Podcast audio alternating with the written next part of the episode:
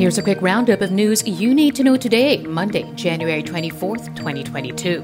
Majority of the COVID-19 tests conducted by the Philippine Genome Center are confirmed to be that of the Omicron variant. Health Secretary Francisco Duque III says out of the more than 700 genome sequence tests, almost 500 are Omicron. The rest are mostly Delta variant. Despite this, Duque is optimistic about possibly lowering the alert level in Metro Manila soon.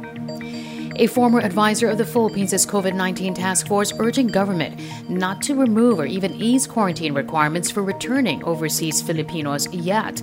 Dr. Tony Leachon says cases are underreported, testing is inadequate, and areas near Metro Manila are now seeing a worrying uptick in COVID cases. He urges government to fast track the rollout of booster shots and focus on areas other than Metro Manila.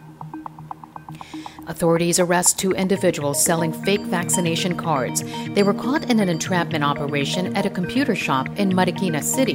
The two suspects were selling fake vaccination cards for 250 pesos each.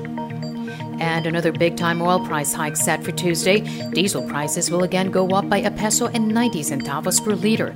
Kerosene prices will increase by 1 peso and 70 centavos, while a liter of gasoline will cost 1 peso and 45 centavos more.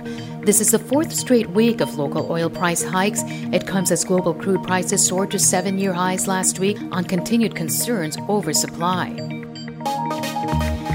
That's your latest news alert. For more stories, go to news.abs-cbn.com and iWantTFC.tv.